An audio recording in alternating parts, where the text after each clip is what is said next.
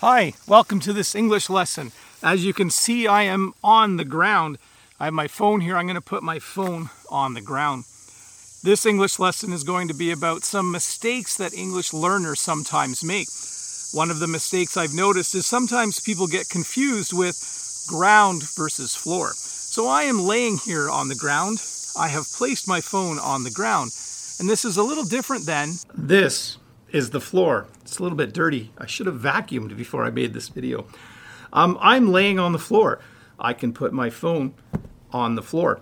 The floor is what you walk on or what you sit on inside your house or your apartment. So this is the floor.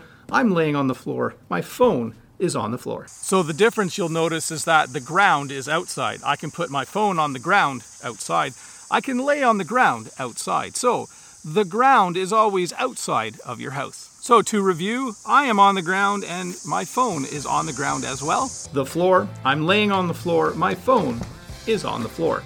The floor is inside, the ground is outside. So welcome to this English lesson where I'm going to talk about a few little mistakes that English learners sometimes make, and I'll explain what the right thing to say is or the right thing to write is in each situation.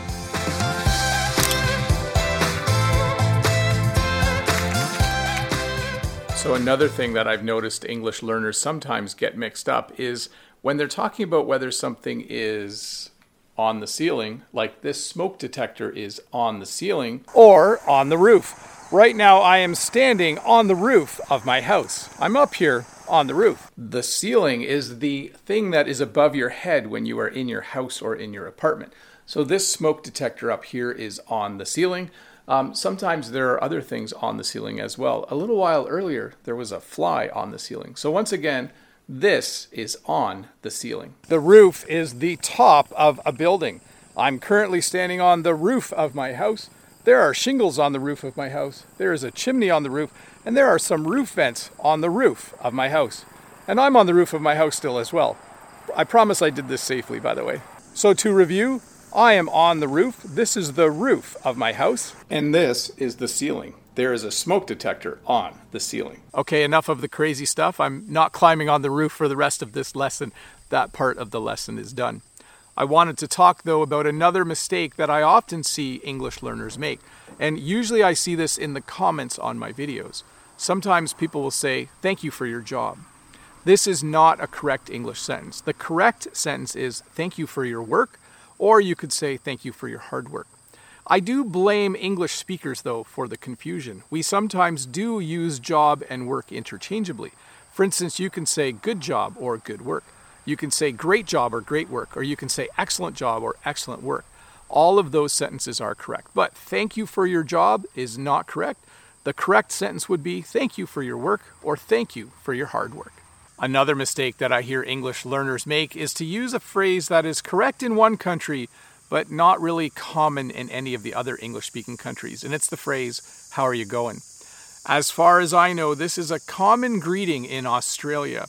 I don't think it's a common greeting in any other English-speaking country. It certainly is not used in my part of Canada.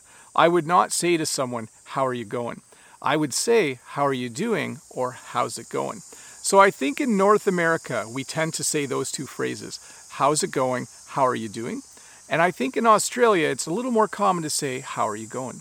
If someone was to ask me, "How are you going?" If I was talking about a trip and they said, "How are you going?" I would say, "I'm going by car." So it's not a greeting here in Canada. It's a question you would ask to find out the means of transportation someone is taking when they go on a trip. So in Canada, "How are you doing?" "How's it going?" In Australia, I guess you can say, "How are you going?" Another common mistake I often see English learners make is that they use there, there, and there incorrectly. So they are, or there, is something you use to talk about what someone is going to do. They are going to go on a trip. There is used to show possession. It is their car. And there is used to talk about a location. Here's one sentence that I hope will help you understand this. I hope it doesn't confuse you. You could say, "They're going to take their car in order to get there." They're going to take their car in order to get there. So they are going, so they're going to do something. The car belongs to them, so it's their car. And the location I'm just referring to as there. They're going to take their car in order to get there. I hope that helped a little bit, but it is a confusing thing, isn't it? Uh, by the way, they're all pronounced exactly the same. There, there, and there. Well, thank you so much for watching this English lesson about some common mistakes that I see English learners make. I hope my explanations will help you avoid these mistakes in the future. Remember, if this is your first time here, don't forget to click that red subscribe button over there. Give me a thumbs up if this video helped you learn a bit more English. And as always, if you have some extra time, why don't you stick around and watch another English lesson.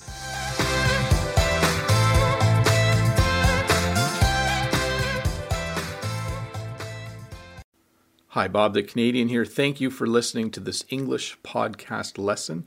If you would like to support me in the work that I do as an online English teacher, please visit patreon dot com slash Bob the Canadian.